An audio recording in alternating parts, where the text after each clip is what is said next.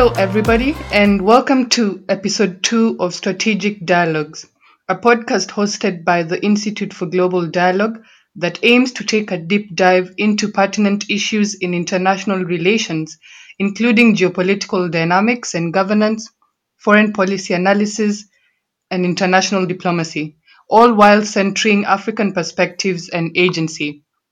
My name is Faith Mabera, senior researcher at the Institute for Global Dialogue, and my co-host is Ms. Sanusha Naidu, who's a senior research fellow at the IGD. We are delighted to have Mr. Gyude Moore as our expert guest on this episode, in which we will have a very timely conversation about China-Africa relations from a range of perspectives. Uh, Gyude Moore is a senior policy fellow at the Center for Global Development. He previously served as Liberia's Minister of Public Works with oversight over the construction and maintenance of public infrastructure from December 2014 to January 2018. At CGD, Moore's fo- research focus is around financing infrastructure in Africa and the changing landscape of development finance on the continent. His research tracks the channels of private sources of finance, the rise of China and its expanding role in Africa, and Africa's response to these changes. Thank you for joining us today, Gyude, as we um, plan to have a very nuanced and a very balanced engagement on China Africa relations. It's a double win, especially for us, to have you on, especially because you bring in both a policy analyst and a practitioner perspective, of course, given your uh, previous portfolio in government. All right. Uh, thank you, Faith and Sanusha. Thank you for having me, and it's a pleasure to be here. And hopefully, next time I'll actually be in SA and we can do it. there. Yes, we will very very much like to do it and, and actually have that face to face interaction. Um, I think as a starting point, I want to jump right in on, on the very timely commentary that you published recently, and I'm referring here to the one titled A New Cold War is Coming. Africa should not pick sides. And in this piece, you offered a prudent word to African countries and their agents in the international arena.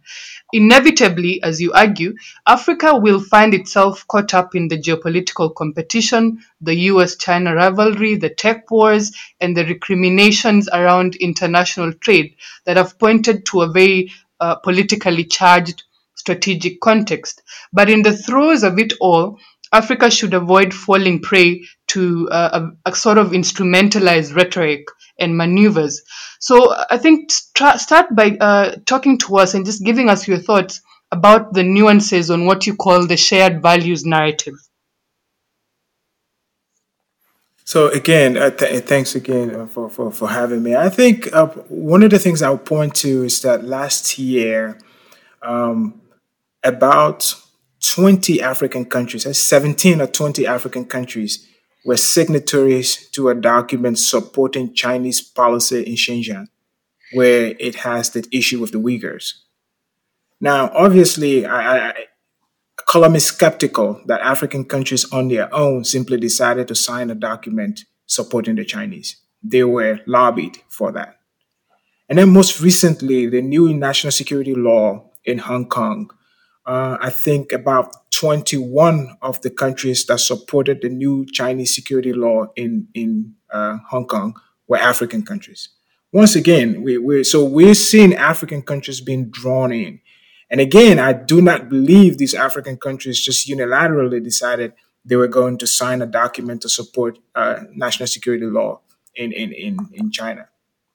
On the other hand, I mean, beginning with uh, Secretary of State Hillary Clinton, and then with um, Tillerson, uh, continuing with uh, um, um, Pompeo. There's always this talk that Africa should be skeptical of Chinese presence and China's presence. But under Pompeo it's gone even further. They're encouraging African countries and other allies not to use Huawei equipment, not to use Chinese um, hardware, uh, uh ICT hardware in our systems in terms of building that, and to be skeptical of China's presence and, and, and our engagement with China, that China is actually nefariously trying to ensnare Af- its African partners into this unequal relationship and then take advantage of us. And so increasingly for now, when, when the African countries signed on to those two letters supporting the Chinese position in those issues, there was no cost attached to it. Where the Western countries on the other side of that agreement did not cut off aid, did not do anything. But increasingly, as it becomes more, the recriminations heighten. I believe those actions on the part of African governments, those actions are going to themselves carry cost.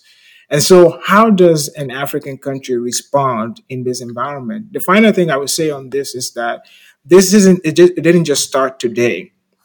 I think it's now um, it's gone up higher under the Trump administration. But in 20 in July, January of 2018, the national defense policy of the United States designated China as a peer competitor. At that point, it means, you know, that any gain for China is perceived as a loss for the United States. Now, Africa has interests that are completely separate from anything China wants or anything the United States wants. It is important for us to chart a course that remains true to what is best for Africa and its citizens and not what lines up with either the Chinese or the European side of this conflict. And so it was in this context that I was trying to present sort of like a, a policy recommendation to my former colleagues, people who are in the position I used to be, whether as a member of the cabinet or as an advisor to the president in terms of how we conduct ourselves in this in this space. Uh, thank you, uh, Gyude. This has been really important. I think you've raised a significant point around African agency in the discussion, and of course, not mm-hmm. only with with, with um, in the discussion, but I think also in terms of how African countries frame their engagement with China, and not to become part of um, a, a, a, a dual war that's happening or a new digi- a new cold war that's digit that's based on digital technology and who controls data and uh, technology and so forth. And I think that in itself raises questions um, in respect of the idea that, you know, when we're looking at uh, China's engagement in Africa, how does that then uh, uh, align with development finance, particularly infrastructure development support for Africa's um, stru- uh, uh, infrastructural needs and you know the range that links to the Belt Road Initiative and and the considerations that we should mm-hmm. be thinking about in terms of not just the Belt Road. And I think I'm I may I may even jump forward and say in FOCAC, how to, you know, next year will be the next mm-hmm. FOCAC summit. And how does this agency, in terms of not becoming part of what the, what China wants from you or what the US wants from you, but rather what you want for yourself? Just around some of those mm-hmm. expectations in terms of uh, looking at China's role in Africa, but also the evolving questions around the Belt Road Initiative and the perceptions and experiences that we see from the African side uh, the Chinese side, and then of course how how Washington may be also inserting itself in that discussion. Yeah, you know, um, um, thank you, Sanusha. I, I think a, part of the thing here is that we how do we find how did we find ourselves in this uh, situation right me mm. in, in one of the pieces i said that europe has had a substantive presence on the continent for centuries right? This engagement, especially this full-throated engagement we're seeing from China, actually began in 2000. Before that, the most substantive presence of the Chinese on the continent would be in the late 1960s and early 70s when they financed Tazara, right? Yeah. But this presence it started in 2000 when the Chinese did their first going out policy. And why was Africa such an easy place for China to work? One is because the West perceived the continent through lenses of, of development aid and humanitarian assistance. Africa wasn't seen as a place to do business. Africa was seen as a place, you know, a monolithic unit that was ravished by wars and disease. It wasn't a place where you did commercial activity. Whatever commercial activity was done here was mainly extractive. Until the Chinese showed up and and when the Chinese showed up, they they changed the model. There was a model that existed mm-hmm. between the West and Africa, and that model was basically Um, we extract your resources, we pay you taxes and royalties, and then you can use the royalties and taxes to build infrastructure and services for your people. Now, for most African countries, that money ended up in Swiss bank accounts. And so when the Chinese introduced the Angola model, where in exchange for infrastructure, you we use the resources of natural resource, um, use the revenues of natural resource um, exports. And a lot of countries bought into that. And I, I would argue that for the first time in a lot of places, Africans, ordinary Africans, were able to see a direct connection between the extraction of their resources and a tangible benefit, whether it was a road, whether it was a power station, or a water filtration plant. And so I think it's important to understand that when, when the Chinese presence on the continent met a need, a need that was neglected by Europe, which has had had had a longer and more substantive presence on the mm-hmm. continent. And, and, so, uh, even up to today, if you were to suddenly stop Chinese uh, lending or Chinese uh, money in, in African infrastructure, there is not a single country that's able to replace China. There's no like for like replacement. And so th- there's a substantive presence of China here, but that presence is meeting an obvious need that is not being met in any of the other relationships that we have. But I, I think it's almost like, you know, having a single, having a monopoly. And what happens then is we become captive to that monopoly that we tend to go along with things that we may not even agree with simply because that's the only option we have. So, as good, you know, mm-hmm. in terms of delivering a policy good that China's presence has been, I- I'm not convinced that it is, you know, an unqualified good. I, I don't think the relation. I think the relationship having options other than China benefits us because it allows us to walk away from a deal that we don't believe we, benefits us. And so the absence of a credible alternative to what the Chinese are doing because Chinese lending exceeds anything from the multilateral institutions. And most developed countries have stepped away from bilateral lending. But on, on in terms of the provision of infrastructure, Africa lags behind every other region of the world. And Africa is the only continent where population continues to grow. Elsewhere, population has stabilized or is actually declining. So, how do we provide the services that are needed for our growing population, very youthful? How do we provide the jobs if we don't have the infrastructure to power our economies? And how do we have that infrastructure if we're not generating the resources? Borrowing seems to be a means of being able to do that. And so I think for the foreseeable future, um, China is going to remain relevant on the continent. And, and I think the more dependent we become on China, the more susceptible we are to taking a Chinese position in any conflict it has with the West. So I think Faith and St. from my perspective, I think we have pieces that can allow us to do an Africa centric uh, uh, policy or a policy that is shaped by the needs and interests of our continent. And the way to do that is what we've started with the Africa Continental Free Trade Agreement. Um, thank you, uh, Gyude. I'm so glad that you touched on that question of, of African agency. But before I even I even go on to that particular issue, let me circle a bit back on on something very interesting you said about how in the in the in how this relationship has played out, the partnership has played out, we we can't um, escape the um, I want to say almost um, contentious and, and sometimes controversial issues about perceptions.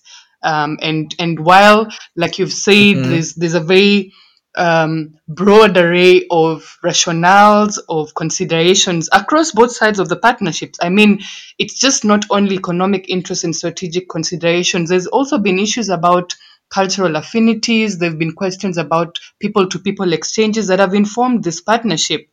And in, in talking about the perceptions and, and, and experiences and how um, something like the BRI, which is, like you said, is a hallmark of, of infrastructure development financing infrastructure building. So going around that question of perceptions, uh, what do you think um, is the role that African countries need to play, or what what steps do they need to take in um, seeing and, and, and enhancing the value of charting their own course in strategic partnerships? And just, just to, to give you a point as to why I asked this question, if you observe Chinese behavior, um, Chinese, um, I want to say policy acumen, uh, in in the evolving partnership, you see that they've they've actually been very keen on uh, taking the, the lessons that need to be taken and, and adjusting accordingly.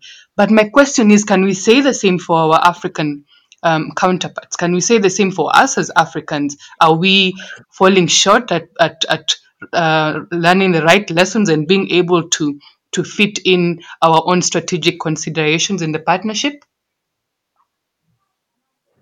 Uh, yeah, you know, I, I, that's thank you. I, so if you had asked me that question uh, four years ago, I was going to say absolutely yes because I was in government then. but now that I'm I'm outside of government and just looking at as a policy analyst, I, I I'm not sure we have learned the lessons well. Um, I, I don't I don't know. I don't, I'm not sure we have. So one of the things I would say is like, okay, normally a significant amount of Chinese financing that goes into the infrastructure in Africa are loans. You're going to repay those loans. But you will hear of African policymakers and government officials speak of it as investment. There's a clear difference between an investment and a loan. And if you perceive a loan as an investment, then your attitude toward the person providing it is different.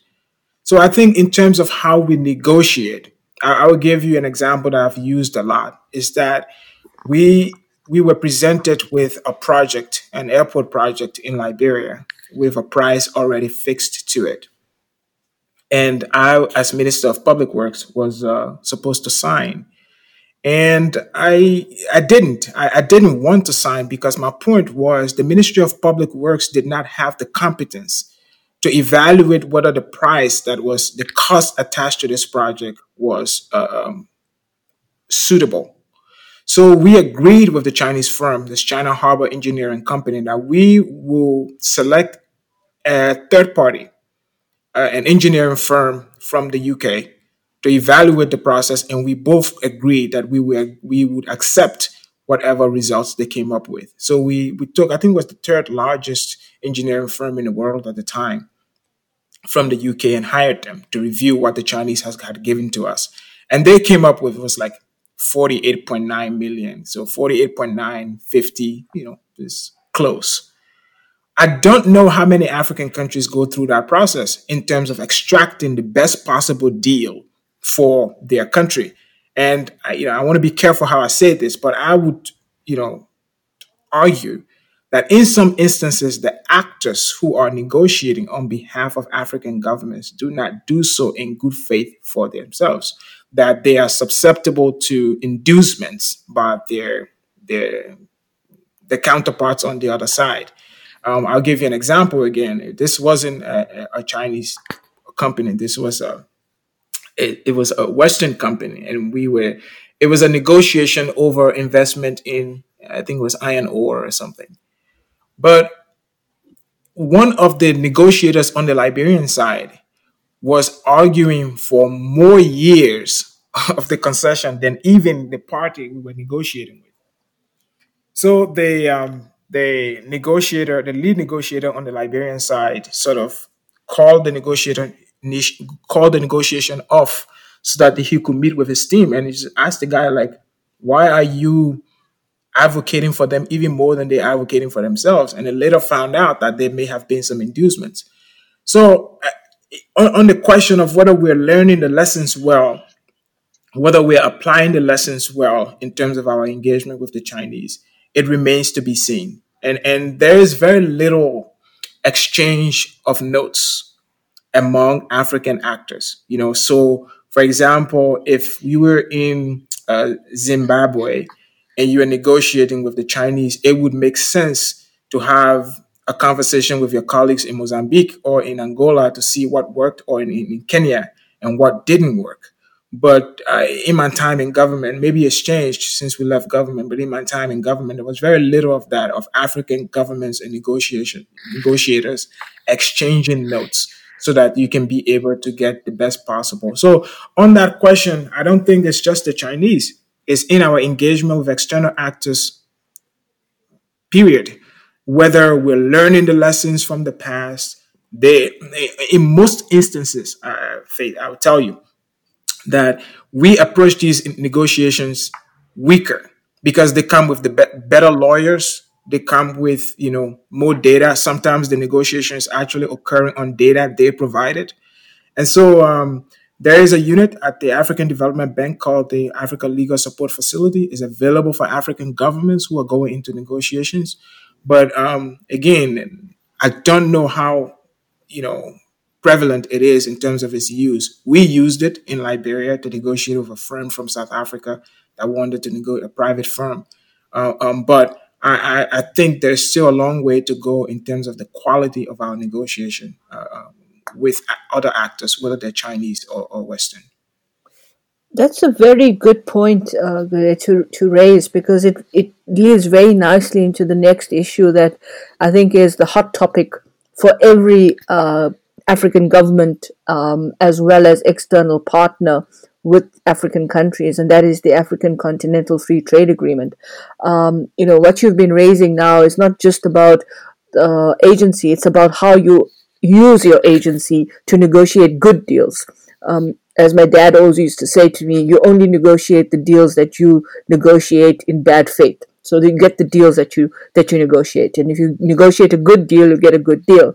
And I think in the context of, of, of the African Continental Free Trade Agreement, it would be quite apt at this point to raise that question around uh, the kind of not just trade but the kind of investment in trade that you uh, that, that African countries can extrapolate with China because of the way in which we need to think about not just how we position Africa's trade dynamic with partners, but also the institutional capacity and integration into global value chains. And I think one of the key challenges for the African Continental Free Trade Agreement is enhancing regional value chains and networks of production mm-hmm. and so forth, and how that will increase intra-African trade, uh, not just in terms of regional blocs, but I think regional blocs in, uh, engaging with each other in terms of uh, regional trade agreements and so forth. And, and, and the way this will actually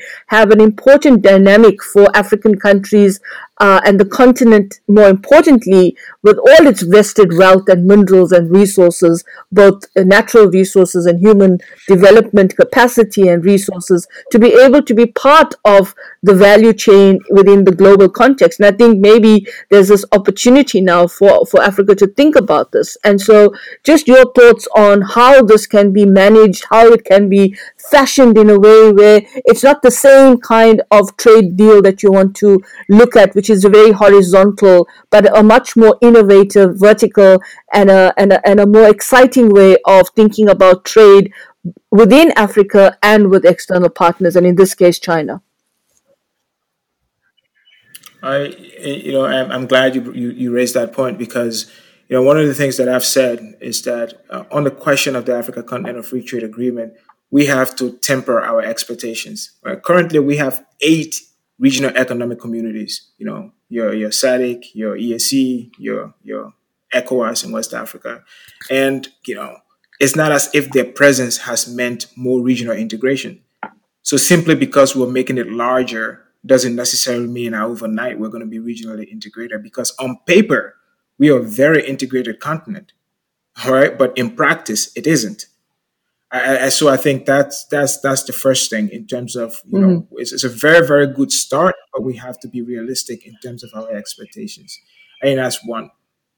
The second thing is, um, you know, we have the lowest in terms of intra-Africa trade, right, of any region in the world. A part of that is because you know if we export, if our uh, majority of our exports are unprocessed raw materials, then it's hard for us to trade with each other or among ourselves because you know we we don't have the infrastructure that is necessary for us to be able to so for example i was listening to the china africa podcast and uh, one of my former classmates who happens to work in china now uh, his name is walter he was saying that there is a region in china where all of the chrome that is you know mined in South Africa is processed and then shipped back to South Africa as processed mm-hmm. finished goods.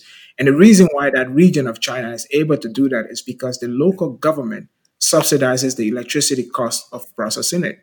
So, how do we structure our own trade agreement, uh, a regional uh, trade bloc, so that we can be able to take advantage of that? And I think one of the ways that we can do this is um, investing more in regional infrastructure.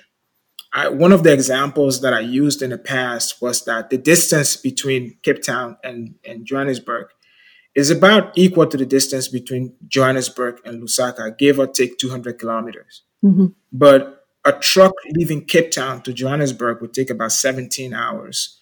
But the same truck leaving Johannesburg to go to Lusaka would take about five days.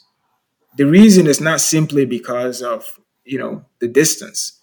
It is about the quality of the the border. So it's not just the hard infrastructure; it's also the soft infrastructure in terms of you know, regulation, uh, uh, uh, border controls, customs control. If we don't do any of those things, if we, so I think it's important that we focus on hard infrastructure. How can we connect? You know, in 2020, there is still no overland trade between West and Southern Africa, right? None, simply because there aren't transport links between West and Southern Africa. And so I think we have to be think about how do we build regional infrastructure so that it's easy for DRC to process its minerals, even if not in the DRC, it can process the minerals in South Africa mm-hmm. so that the value is still retained on the continent. But South Africa itself would not be in a position to process that because we know the situation with Eskom. Mm-hmm. So it, I think all of those layers will have to be taken into account. One is what does it look like within the country itself? Most African countries are significantly, you know, under resourced in terms of the infrastructure that it takes to power an economy.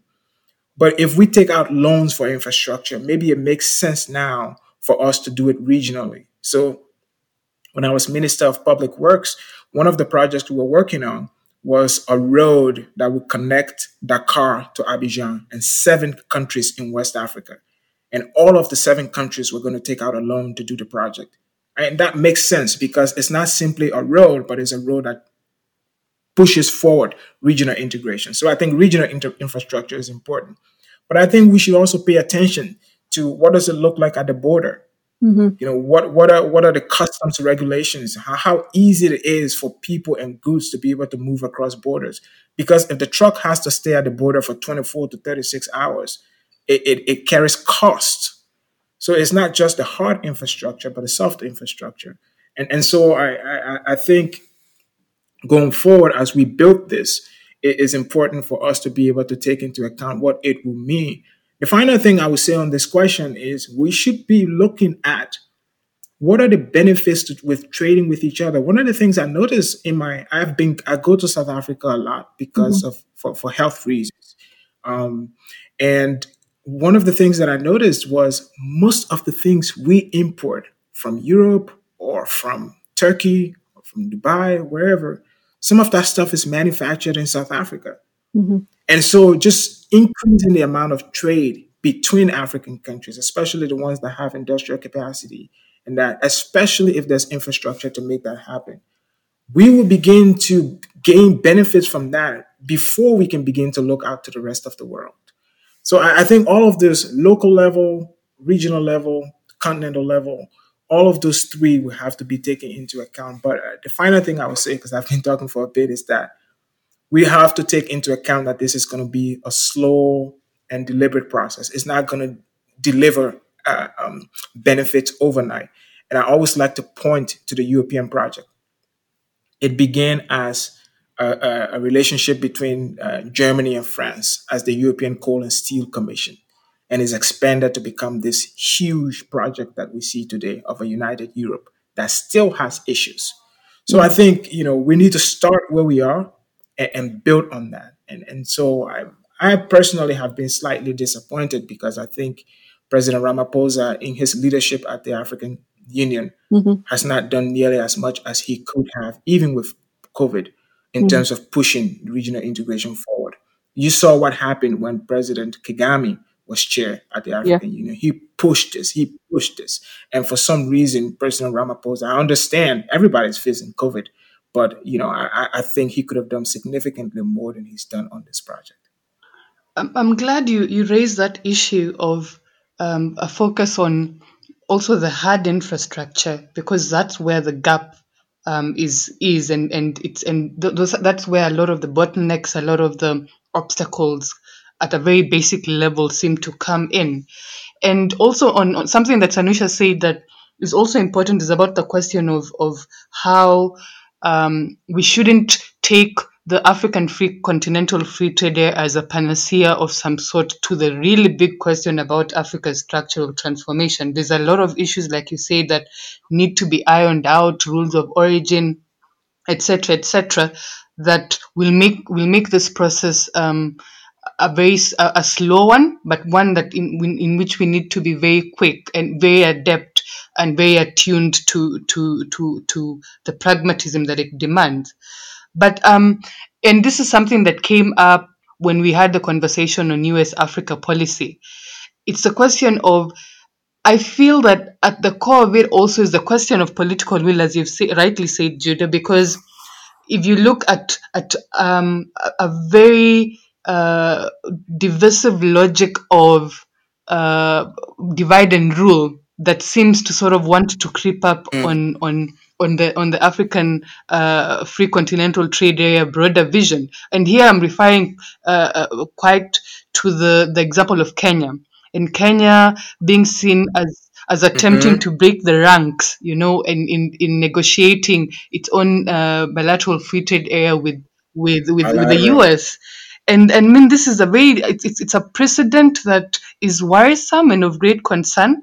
Just a few thoughts on on, on just this this question about the, the reciprocity question, the question about a growing emphasis that we are seeing on reciprocity when it comes to trade arrangements.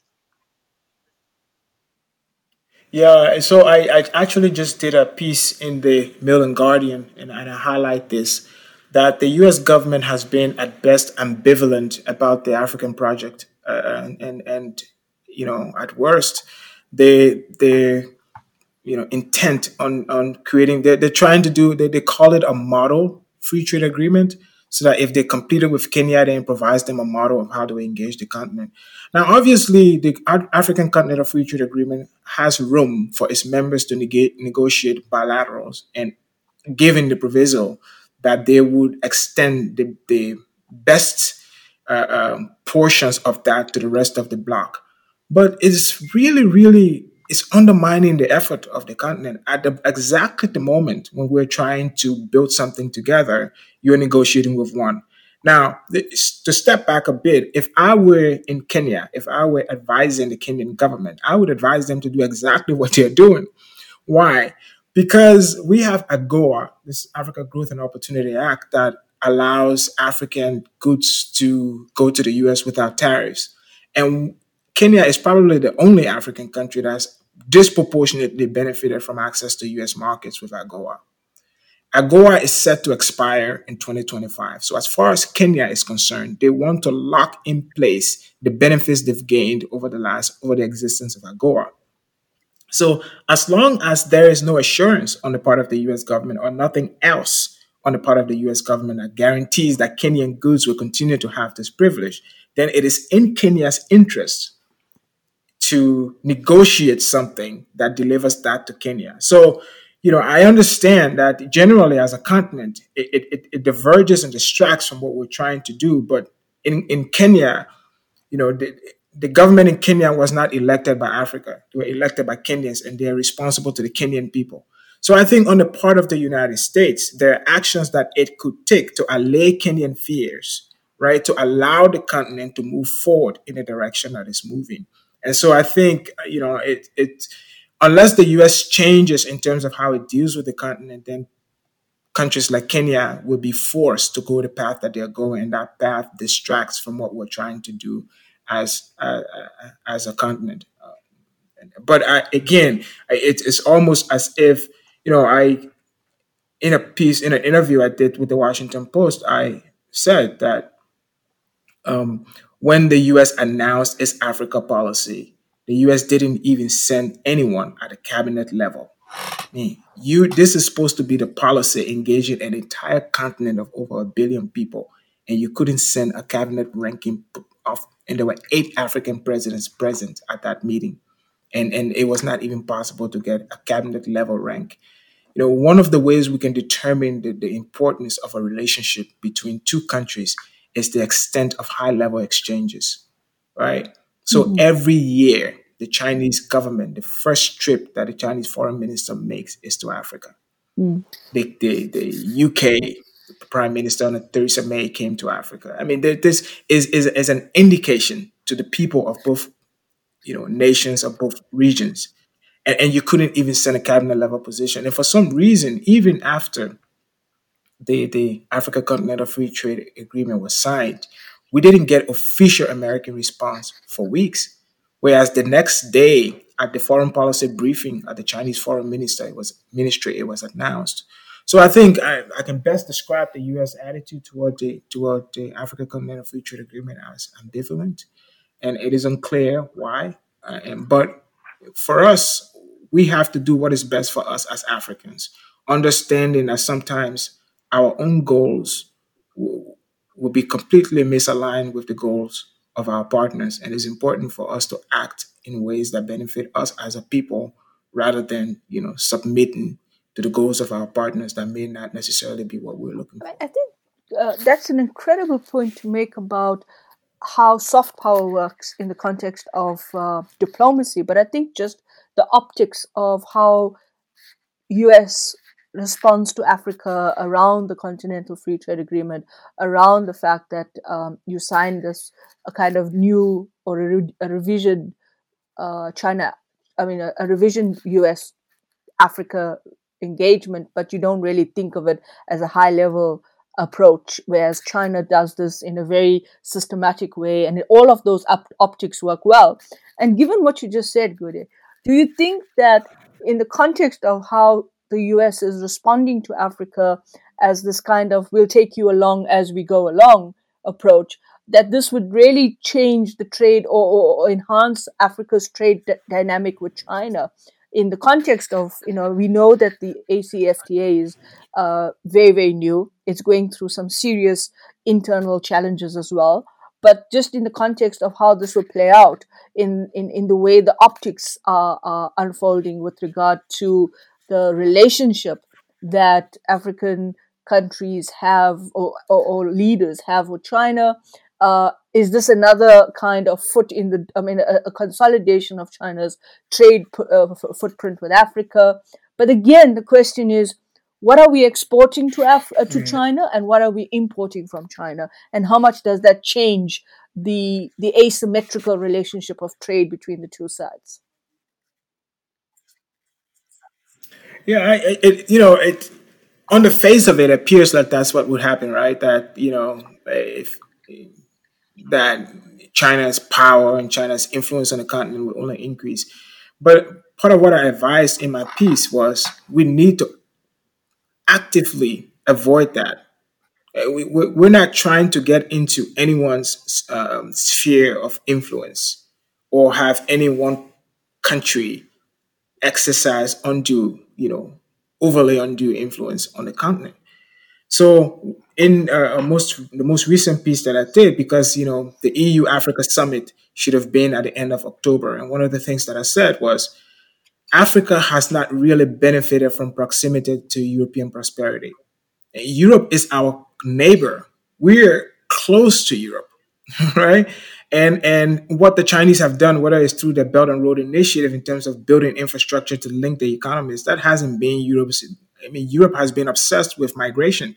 I mean, what they migrations has largely taken over European policy toward Africa is that oh, let's invest in Africa so the people stay there. You know, let's create jobs in Africa so they stay there. Let's advance the European border to as far as you know the Sahel so that we can keep Africans from coming over here. So I think if if there is a new and substantive, you know, more equitable relationship and partnership between Europe and Africa, then China doesn't necessarily have to gain from, um, you know, if our relationship with the US doesn't go forward. Like I was saying before, you know, we Africa wants to be in a position where it can walk away from a relationship or it can advance a relationship that is against what its partner mm-hmm. wants if it is not in Africa's interest. Right now, I don't know if we can do mm-hmm. that with China. I, I, don't know. I think there's a, a, significant amount of fear on the parts of African governments in their relationship with China on what would happen if China ever became, you know, uh, if there was ever a rift in the relationship between us and China. But on the part of the U.S., also, I, you know, to your question in terms of what do we export for now, you know, largely unprocessed agricultural or mineral products, right? And, and most of that is shipped to China, where it is processed into finished goods and then it mm-hmm. comes back on the continent. So at some point, industrial policy has to become really important. And industrial policy doesn't happen without some sort of, you know, buildup mm-hmm. of capital, mm-hmm. goods, uh, of infrastructure, uh, you know, uh, and being able to do that. So it's, I don't know. I, I, I think, you know, going forward, it is important for Africa's leaders to be as open as possible to partnerships with the three blocs. But I think it's time also for us to begin to look elsewhere. You know, what would it look like with closer trade mm-hmm. relations with India or with Indonesia and Malaysia and Vietnam, right? Or with uh, Latin America, with Brazil and, and, and Colombia. I, I think we have to look beyond traditional partnerships because we don't want to be caught in a relationship where we have no out because we've become so almost dangerously dependent on a single partner. And so I, I think I agree with you that, you know, it's gonna be it's gonna take steps in terms of the, the, free trade agreement and the free trade area on the continent, but also an expansion of what we consider our partners, uh, we have to look beyond the the the because if you look what's happening in the South China Sea, you look what's happening in terms mm-hmm. of the buildup militarily. Um, there is a possibility someone will make a mistake. Yeah. Right. I mean, wars rarely, uh, you know, wars sometimes begin because um, one party makes a mistake or takes an action that it believes is not a very serious action, and then the response simply escalates. And so, with what we're seeing, you know, as much as we mm-hmm. don't want this to happen, but there is a possibility of, of, of something happening between China and the United States or between China over Taiwan with mm-hmm. what's happening in Hong Kong. China may turn its attention to Taiwan. And, and, you know, the US might be drawn into the region. So for us in Africa, all of that stuff is going to disproportionately affect us. It is important for us to be able to diversify our, our partnership. I mean, I think that's a fantastic point to to lead into the next issue that I really think we we need to give some attention to, and that's the uh, North African region. Uh, I know we call it the Middle East and North African region, and mm-hmm. but I, I, think for me, for the purposes of this discussion, is around the North African region, particularly, and looking at the north at, at that at that region in the context of China, because I was at a I was participating in a in a webinar recently um, hosted by Chatham House, and it was very interesting to hear the, the the experts say that as it stands, China does not necessarily have the same interest in North Africa in the way that people perceive it to have. In other words, what the participants were all uh, uh, alluding to was that China's immediate concern is in its regional periphery, in, in, in its own region. It's Tibet, it's Hong Kong, it's the South China Seas. It's, um, it's not about um, the fact that they are will they, they, they see the North African region in the way that um, it's becoming a, a, a, a, an overriding strategic consideration yet. That was the, the, the interesting part, the yet part.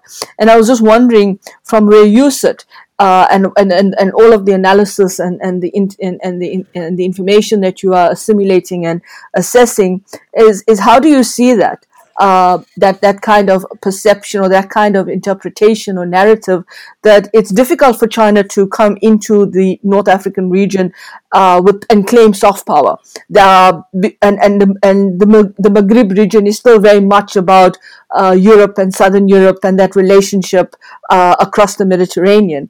Um, and so there may be other other dynamics at play there that China doesn't really want to get too involved in that region. But it also raises these questions that we have is when we talk about Africa, we tend to assume that it's one big collective with all the same interests and the same dynamics, and we don't understand that there's many Africas in one. So just a little bit around uh, that impression that, or, or maybe uh, a, a different impression you're getting about China in the Middle East, in the in the North Africa, and then more broadly the Middle East region. My, my understanding uh, around especially Chinese investment in, in, in military, uh, in its military capacity in, in the Pacific, has been um, sort of uh, to deny that if anything were to happen in that region, to deny the U.S. access, right? And so it was like this first chain of islands to to prevent the U.S. from from going beyond that. Now I saw that yesterday they're building their third aircraft carrier, and and uh, and this time is actually to extend that to a second chain of islands. Uh, we're mm-hmm. talking Guam and Hawaii. So it, it looks like the uh, China is building its its, its uh, navy, building this military capacity to be able to deny. Um, I don't think the intent is to become a global power, but to become a regional power that dominates this region. Um, on the question of, I, I, think the way part of the reason why European and American um, military planners uh, and, and, defense analysts looking at China have, have been worried is the kind of investments that the Chinese make. The kind of investments yeah. that the Chinese make are dual uh, dual use technology, dual use infrastructure, right? So um, there was I, I, read a paper uh, about Chinese investment in European ports and the possibility that in the future, you know, Chinese military ships could come into port in those areas. And in the future, if there was a future conflict, that those ports themselves would become assets to the Chinese military, which comes back to this issue about uh, so China's first overseas base, where the one in Djibouti, uh, it was built because China was a part of a global mm-hmm. effort to curb um, uh, piracy in in the in the Gulf of Aden. And that has now expanded into a huge military base to support Chinese peacekeeping operations in Africa, but also to protect Chinese interests, economic interests on the continent. That's not different from Italy, from Japan, from the UK, from America, all of the external actors, Turkey, UAE, that have military bases on the continent.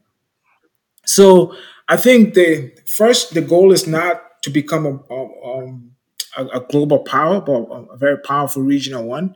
And the second one also is also to be able to have these investments that are dual use. They're both civilian and for military use. And, and to be able to have a presence around the world, whether it's in the Mediterranean, whether it's in Africa, uh, or, or other parts of Asia and Latin America, that makes, you know, if the US were to ever think of engaging the Chinese militarily, they would think twice right? And that might be able to delay that. That might be able to curb that. So I don't know if, if China's intent in, in North Africa are any different from his intent on the rest of the continent. I think it's largely number one driven by economics, but that mm-hmm. economics also takes into account China's growing ambition as a power and what that would mean in case of an armed conflict. I mean, if you have been following what's been happening in Europe, it used to be that if uh, if mm-hmm. an external, a foreign investor wanted to invest in a company that was deemed strategic, if the investment was 25% or above, then the government, say in Germany, would have to approve it. Well, Germany changed that law to reduce it from 25% to 10%, mainly because of Chinese. uh, um, investment in those firms. And now, mm-hmm. you know, they are beginning to declare a lot more of those industries as national security related, so to prevent Chinese takeover of those. And so I think now that China is being perceived not simply as a rising power, but as a rising power with a completely different set of objectives, I think there's going to be pushback, not simply, you know, in uh, Europe and in the Mediterranean, but also in North Africa, which Europe sees as its area of influence. And I, I agree with you about um, a, a very broad range of, of like uh, an, a very evolving calculus when it comes to the North African engagement. And I think one one particular perspective that that also fascinates me, which I find very pertinent to what you're saying, is the whole question of um, diversification mm-hmm. of energy energy needs and its energy mix, and looking at at the Middle East um, and, and, and the kind of um, comparative advantages it has in terms of, of just the crude oil. It, it, it's then shifted in that regard. And it will be interesting to see in future how um, that pivot, if you want to call it that, to, to the Middle East, to North Africa, based on that calculus of energy needs, how that will actually also influence uh, Chinese uh, policy towards Africa. I think that's watching. something that mm-hmm. is something we need to to to keep a watching a brief on. Yeah, but but um, I just want to turn away from from that and bring the conversation now into the, the mm-hmm. very broad perspective of trajectory. And we, we are all we are all aware of how the coronavirus pandemic has um, awakened and, and exposed some fault lines, how it's it's also um, showing us that there's there's a lot of um, long-term implications and ramifications that um, all of us globally will have to deal with. Some obviously a bit more than others. But in view of these developments around the pandemic, the battered global economy, the, the resurfacing of, of economic nationalism, um, the hard hardline stance we've seen around the geopolitical competition, um, from a very broad, almost looking glass um, trajectory perspective, how do you see uh, the the China Africa relations um, evolving going forward? What what are some of the patterns maybe of continuity and, and change that you see uh, going forward? So, something about sure. the trajectory. So I, you um, know, again, we're looking glass. We're looking to the future, and yeah, and sometimes our projections um, may not come true. One is that Africa is going to continue to be important to China, not mainly because of its economic, not for economic reasons, but mainly for political reasons. As China becomes more and more isolated, for legitimacy of its actions globally, the, Africa has 54 countries in the bloc, and so China is going to continue to look to that. We've already seen that, as I said, with the China's actions in Hong Kong and in Xinjiang, and how they look to Africa for a number of countries to support that. And so, in international negotiations, international fora, uh, China is going to continue to want, you know, most of Africa to support it. And so, Africa will remain important to China going forward. But I, I think for us in Africa, we have to be very careful because if you look at Europe, almost every country in Europe has set, at least in Western Europe, has said about 2030 or 2040, they're going to completely switch over to electric vehicles. Europe is inching toward a post-carbon economy. Europe is, you know, trying to reduce its carbon footprint. A significant number of African countries depend almost overwhelmingly on petroleum exports. So there is a possibility in the future that we're going to be left with stranded assets, huge deposits of oil that the world is no longer using. BP just came out with a projection yesterday that in the 20s, uh, people thought it would be like in the 2030s, but in the 2020s, that some of the the uh, reduction in the use of oil that we've seen will be permanent, and that we're approaching peak demand for oil.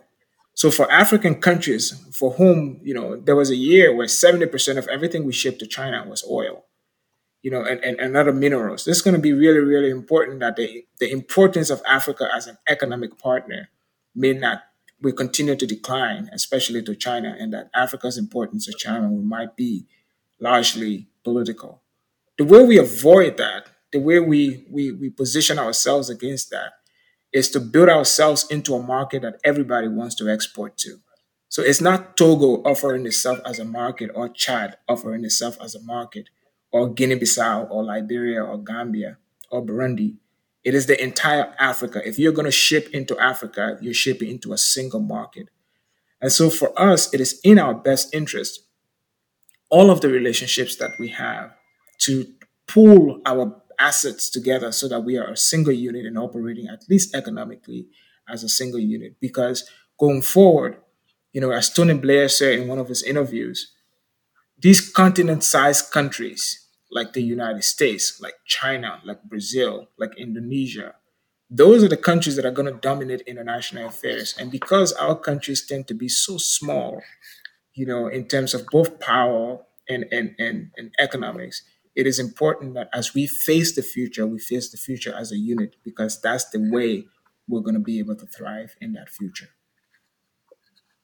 That's uh, that's an incredible way to, to think about it, and, and I'm going to play a little bit of devil's advocate and ask you, uh, as a former minister in the Liberian government, going forward to FOCAC next year, how would you advise your government in terms of the kind of agency or the kind of policy or the kind of uh, positioning they should take towards um, the FOCAC and what they could extract from it in terms of just what you uh, you said around the positioning of Africa, the market, the industrialization, the the political will, but also the deals or, or, or the kind of engagement you want to uh, develop that's based on more of an of a, of a relationship of equals than having this kind of asymmetrical engagement. You know, I, and uh, in beginning in 2018, I began to take this position that it's, you know, don't go to FOCAC as 54 small units. You know, you may not be able to go as a single unit, but I, I would encourage Liberia, for example, if I was in Liberia, I would encourage the, the president now to talk to her counterpart in Sierra Leone and talk to her counterpart in Guinea. So that if we negotiate anything with China, it's regional, it's at least sub-regional, it's among the three countries right? First, it means that they're not negotiating with a single small country, you're negotiating with three countries, and we all have the same position. I think it's important that now in negotiations with China, especially for loans for, for infrastructure, that we begin to focus on regional infrastructure. That's one. I also told you that in my time in government, there was very little in terms of you know consultation and note sharing among African governments. It makes no sense to show up at the event as 54 units, each of you attempting to negotiate your own thing, completely regard, uh, um, disregarding whatever negotiations have happened in the past or are currently happening. I think it's important for us to continue when you go to this before going to these meetings that there is a meeting of minds among the Africans. Okay, this is what we're going to negotiate, and in the process to continue to consult with each other so that you get the best outcome. Because as long as you're in in, in those negotiations as individual units, it's almost I can't see how you get the optimal outcomes for yourself and for your people, especially given the future we've said. So I think the advice that I would give would be those two. One will come in as a unit, at least two countries together, three countries together. And even during the negotiation, we'll continue to consult with other countries in terms of how is it going?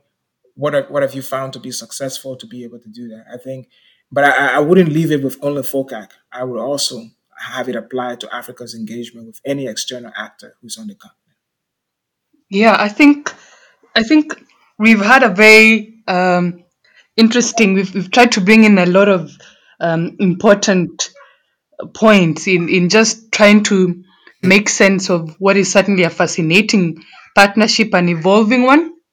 And I don't want to to rehash a lot of what you've we've already discussed, but what came out for me very strongly is um, and again like like we were discussing in our first episode it's a, it's the idea of african agency and the need for for africa to also embrace this question of a choice of partners.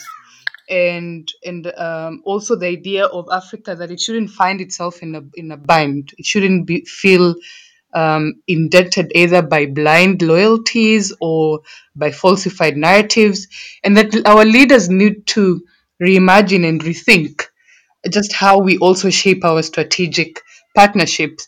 And and um, I also just want want to also um, just remind our listeners of something important that you raised, Julia, which is the idea that I think one pattern of continuity is that Africa will continue to be an important um, ally, an important partner to to to China for political, for economic reasons, for strategic reasons.